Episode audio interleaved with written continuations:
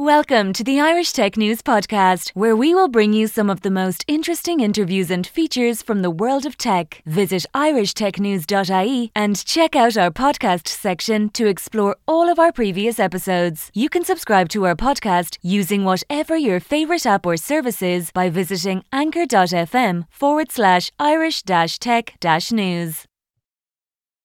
Hello, everybody. Welcome to the Irish Tech News podcast. This is your host, Jamil Hasan, the crypto hipster, where I bring you the Crypto Corner, where I interview founders, thought leaders, entrepreneurs, artists, musicians, you name it, in crypto and blockchain. And today I have an amazing guest who is my fourth guest from this organization, which we're exploring, called The Knowledge Society, and it is an amazing organization. My guest is an accelerator with them. His name is Eason Wu. Eason, welcome to the show. Oh, excited to be here. Awesome. Great to have you.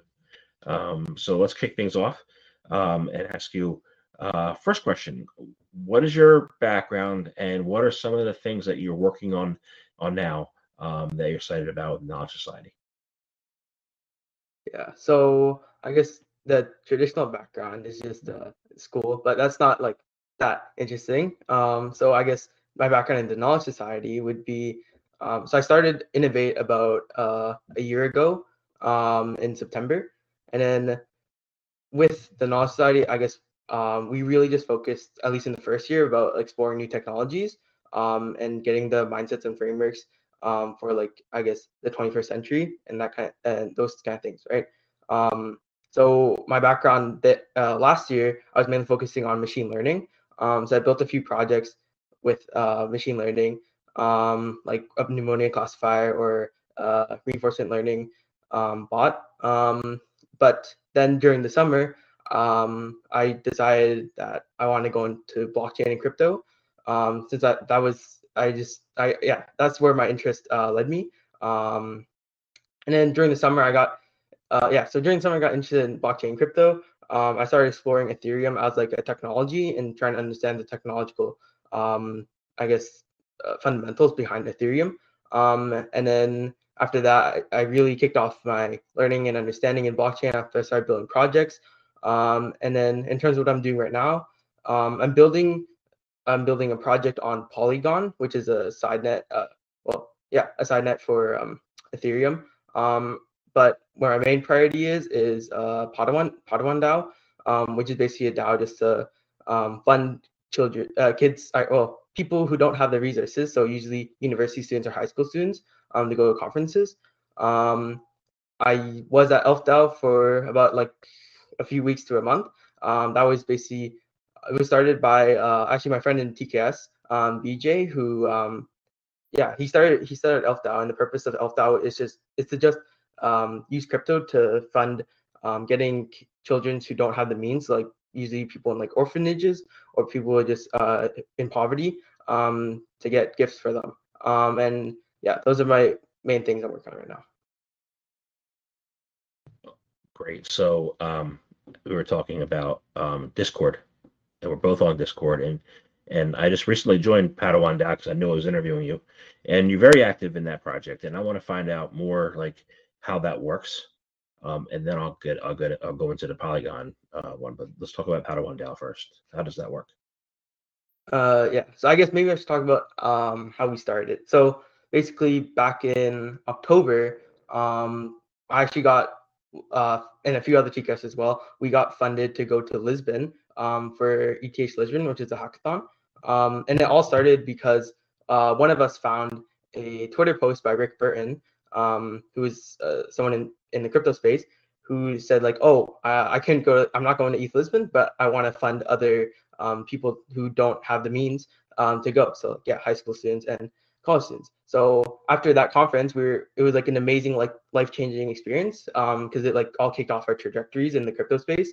After that conference, we came together and we were like, oh, maybe we should do something like this too for more conferences in the future and like really scale this up. So then we created Padawan DAO.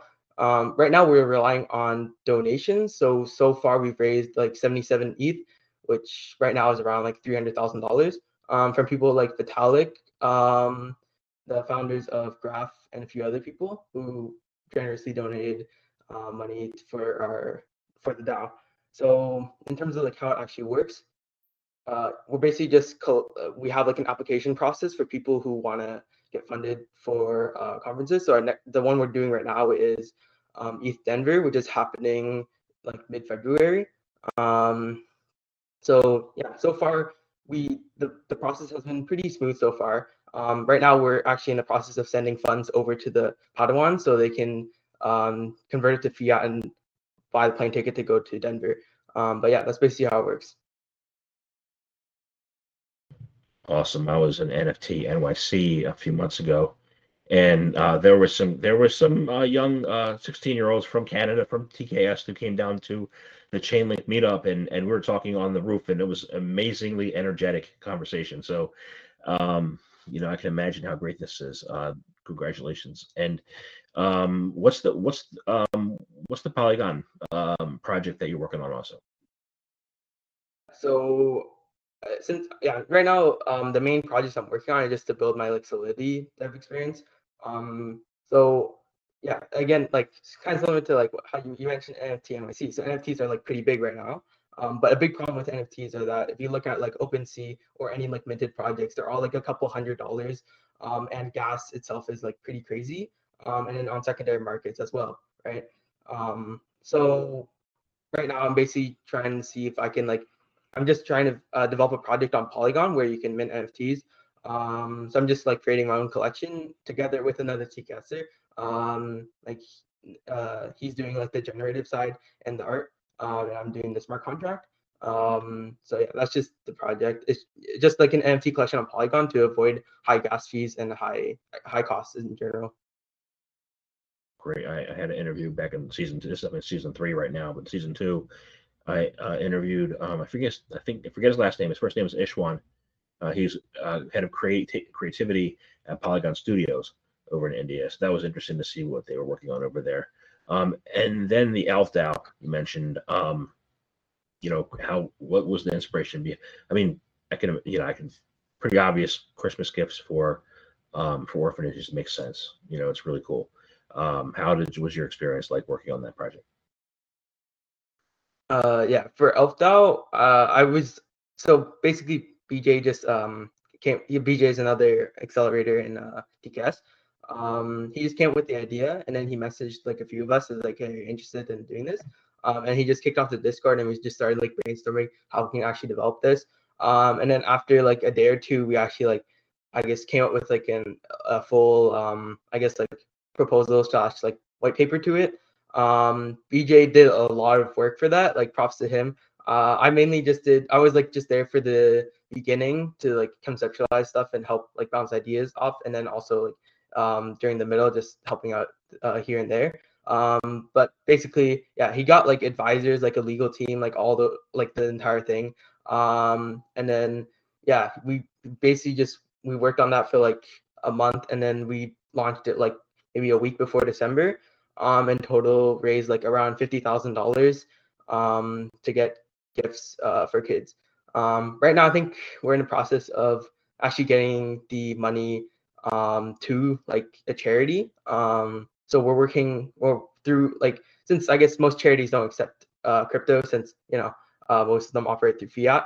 We're working through Endowment, which is another org, to get the crypto to them and for them to actually accept it. And are there plans to sustain Elf DAO? So you do it each year, or is this a one-time shot? I'm not too sure about that. I think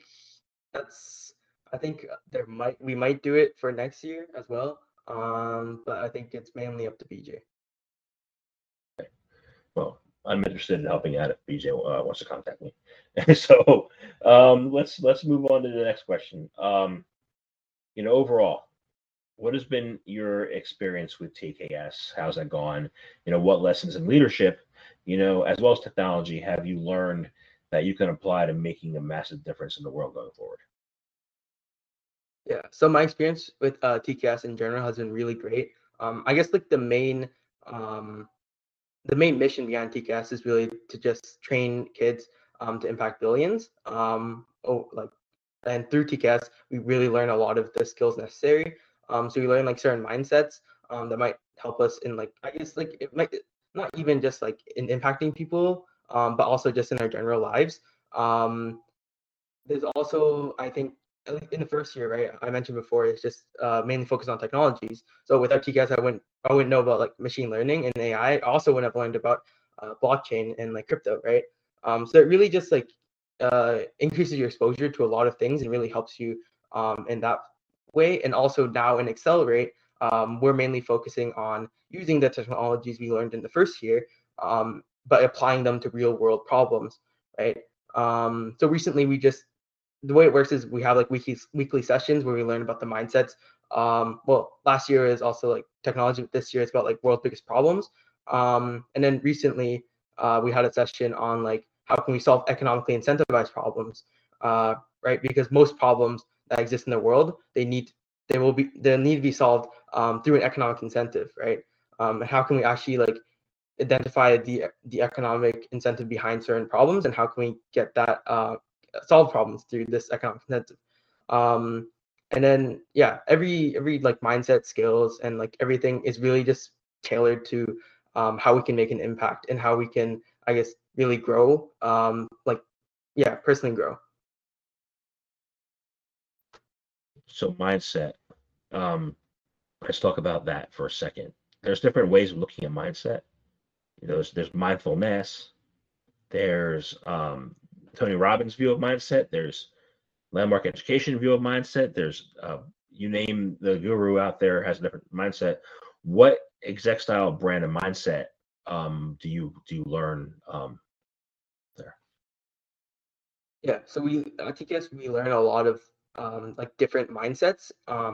We just basically every week we in the sessions we learn a new mindset, and then it's really, we take these mindsets and we decide if we want to use them and how we want to use them. So like one example would be just like boss mentality, right? So like in everything you do, you want to like act like a boss, not like bossy, but just act with a lot of confidence in everything you do, and like take ownership of things, right? So we just learn like a ton of mindsets. Another one is stoicism. This one helps a lot in like, I guess, general life. Stoicism is basically just understanding what you can control and what you can't control, and only not really letting the things you can't control influence you. And then for the things you can control, really focus on that, right? So that's like another mindset we learn. There's like just a ton of mindsets every single week that we can just apply to our daily lives, and also applying to, I guess, our general mission, right? Great. Yeah, I know a lot of people who need stoicism. So I won't name names, but that sounds really good that you're learning that now. You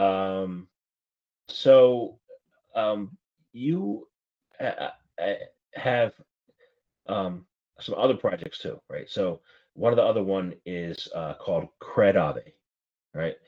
That piqued my interest because I'm an Aave holder.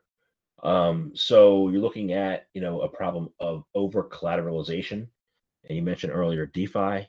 So what is over-collateralization, and what would it mean if you solved it? So basically, maybe I'll explain like Cred Aave. So Cred Aave it was a hackathon project that my brother and I made in Lisbon, at ETH Lisbon. We're just trying to solve over collateralization for Aave. Aave is a lending and borrowing protocol on Ethereum. Also offers flash loans. When you want to take out a loan, you need to over collateralize. What that means is, let's just say I want to take out $100 of like DAI, right? I would need to over collateralize on another asset. So let's say I'm giving ETH, right? And the reason why you'd want to over collateralize is because since ETH and all these like crypto assets are so volatile, if it falls below the price that you borrowed at, then the protocol is like losing out on that money, right? Usually they just have to liquidate, right? Another example is like MakerDAO, which is the creator of DAI.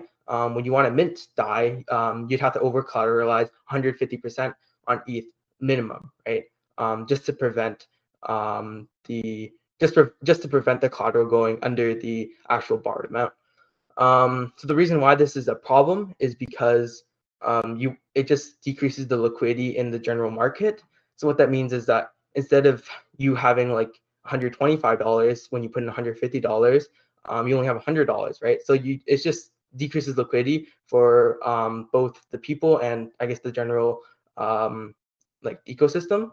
And then basically what Cred Aave did was that we just used machine learning. Since both my brother and I, we both had like a background in machine learning from our first year in Innovate and TKS. So we just used machine learning and combined that with blockchain. So we use like GraphQL for like our database. And we just use a machine learning model to predict how likely a given address was to default on their loan on Aave, right? So basically what that can get us is that, let's just say your score was really low for collateralization and for Aave, we'd probably not want to let you under collateralize or like equal. We'd probably have to make you over collateralize more, right? But let's just say your credit score is really good. We really trust that you'll pay back your loan. In that case, we will, well, I mean, Aave will do what they want with this, but they have the potential to like under collateralize instead, right? Since there's more trust there, since their score is higher, then we can basically just under collateralize and increase more liquidity in the market. But yeah, that's the general thing. So when I was 16, I wasn't talking about collateralization. We were arguing, my class was arguing with our trigonometry teacher that we would never, ever, ever need to use trigonometry again in our lives. And we're talking crypto, right? So what do you see as the role and the need for not only trigonometry, but to be proficient in math? Well, I guess since math is like one of the, I guess it's pretty fundamental in most like blockchain principles and even DeFi, right? If you look at, I guess if you read like the Ethereum white paper or the Bitcoin white paper, there's a lot of like technical terms that would be like math or just like technical computer science terms that you'd have to understand in order to understand the specific protocols. And in DeFi, there is also a lot of math. Like I'm actually right now reading like How to DeFi Advanced by like CoinGecko. And then one of the things that I'm like struggling to understand is certain ways they have stable coin assets or AMMs, sorry, how they do like automated market makers, right? So there's like certain ways you can make an AMM. One is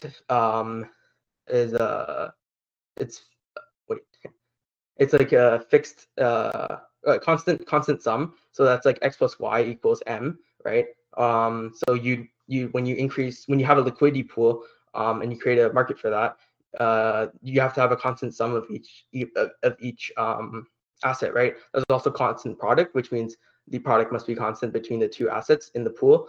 And then there's also invariable stable, something like that. But it's like a really complicated mathematical thing that I'm still like struggling to understand, but you really need to understand the math behind these kind of things. If you want to like understand how a lot of DeFi things or blockchain things work at their core. And those concepts are in the How to DeFi book that you got from CoinGecko? Yeah. Wow. Okay. I've been hesitant to trade my candies in because I thought that maybe they might turn their candies into crypto sometime. So I've just been accumulating them. So there are a couple other things. One is I know you're not currently involved, but I want to shift the gears to talk about this because I'm trying to crack this nut for a while on my podcast, and I haven't had any insight into Africa. So let's look at your nut. You were involved in the Nairobi project, right? In Kenya, only 20% of girls have internet access. So you were helping to work on this issue. Not talking about the technicals, but why do you feel this is an important project to be involved with, and what could be the potential, possibilities of what if this thing works, what's possible? So I guess as more context on the project, this was one of the like consulting challenges we had in our first year in TKS, and then it was the challenge partner was with the UN, right? So we were basically given a problem statement, an open-ended problem statement, and we decided like how we want to solve it, right? So the problem statement we had was increase access, digital access for girls in, well, any like X country, right, or city. So our team, after we did like some analysis on like different countries and different cities we can choose, we end up going for Nairobi for like certain reasons, such as like was actually a problem. Like, yes, there's a big divide between males or like boys who have access to technology versus girls. Did they have like certain infrastructure already? And that's a yes. But we basically just made like criteria to which area we should target, right?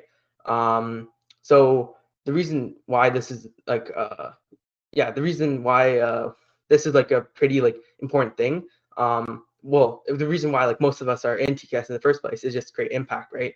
So when you solve these kind of problems like digital access or like internet access, like we're talking about crypto, right? But like if they don't even have internet or like technology, they won't be able to access things like crypto or like resources online, where you can learn all these kind of things, right? So really at the core of it is just solving problems. And what solution did you have at the end of the day? What was your suggestion or recommendation at the end of the day? So basically we decided, we realized that a lot of the schools in Nairobi were actually private schools or boarding schools rather. So our solution was to bring or get devices, give them access to devices in those kind of boarding schools, so the devices can stay there. And while the girls are in school, they can have access to these devices, or during their free time, they can have these devices. On top of that, our solution was like, one of the problems we ran into just like, we can't just airdrop them devices and expect them to know how to use them, right? So another part of our solution was having mentors from the city, and that was pretty important, since if it's in the city, then you can have someone in there in person with them to help them. Also, if it's also a female from the city, they can see, oh, if I get into tech or if I actually learn these kind of things, this is like, I guess it's like kind of inspirational, and realizing it gives them a role model, right? So yeah, our general idea / solution was just to get devices as well as a mentorship from people within Nairobi. I love it. I love it. So you're looking to, you said mentorship, right? And you're looking to roll out a mentorship program, right? How's that going to work?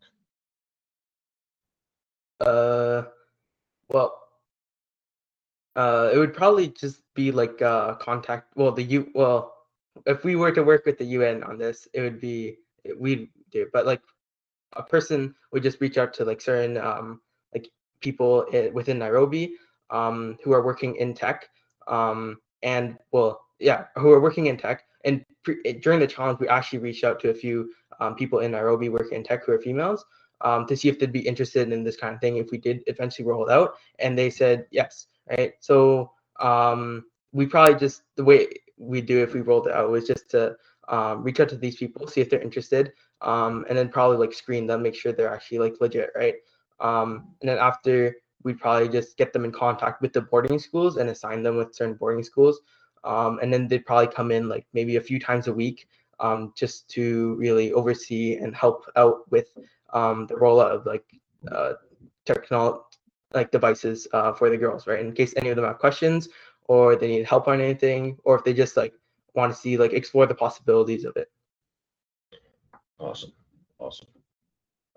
So yeah, this is great. So did I ask you about Spectral? That's one last thing that I wanted to ask you. So I want to ask you about your role in Spectral. Shifting gears to that and find out what that is. Yeah, so Spectral is basically creating credit for DeFi. We got in contact with them after the hackathon, since we realized like they're doing exactly what we were doing, because we were basically creating credit, but for Aave, but they're creating credit for the entire DeFi ecosystem, right? I guess credit in the real world, in like central and traditional finance, is pretty important, right? For, let's say you want to take out a loan from a bank, right? So in DeFi, we don't have any like real form of credit right now. So that's basically what Spectral is solving. And yeah, we basically just started working with them after the Lisbon hackathon. And yeah. Great. So now the hard question. Okay. Let's put those two projects together and say, you know, creating credit in the crypto world, plus breaking down the gender barriers in emerging nations, right? If you could do those both at the same time, what do you think would be possible? I guess, well, on one side, it's like, I mean, at the core, both of them are just solving problems and hopefully impacting people. So with the mentorship slash like technology, access to devices in Nairobi, that would like give an opportunity to a lot of girls and bridge the gender gap and just create a lot of impact there, give them new opportunities, and potentially even if that solution works, it could be rolled out similarly to other other cities and countries, right? And solving UN's goal. For Spectral, if there was a credit for like crypto slash DeFi, you'd really just, I guess, improve on the existing systems where a lot of people, I guess, are, well, one, anonymous, right? And two, it's like kind of hard to trust people, right? Because you don't know if this person is actually like a real, like a legitimate person looking to like, I don't know, get into something, or if they're like a malicious actor, right? So that would solve a lot of trust within DeFi, and also help bring like the benefits of traditional finance, like certain aspects of traditional finance, to DeFi. That'd be great. So that'd be really great. So yeah, something to think about. I want to thank you very much for your time today. Every time I talk to somebody new, I learn a lot. My mind goes three different ways, and it's a great learning experience. So thank you. I have one final question. And that is, it's an easy one. How can people find out more information about you, about what you do, in the Knowledge Society, about what projects you're up to next? How can they do that? Yeah, if you're interested in learning more about the Knowledge Society, and if you're like a teen looking into like solving problems or just like interested in tech, you can go to tks.world. I think applications are opening soon, so you should definitely apply there. And then for me, my main like source or place where I am is Twitter. So my handle is like real Eason Wu, and then Eason Wu is spelled EASONWU. And then yeah, so if you want to learn about TKS, go to tks.world. If you want to learn about me, just go to my Twitter, and you can see what I'm doing. Awesome. Thank you very much for your time today. Thank you for listening to the latest Irish Tech News podcast. Check back every day for the latest episode. You can follow us on Twitter @Irish_Tech News, on Facebook, facebook.com/Irish Tech News, on LinkedIn, linkedin.com/company/Irish-Tech-News, on Instagram, instagram.com/Irish-Tech-News.ie, and on TikTok, tiktok.com/@Irish Tech News.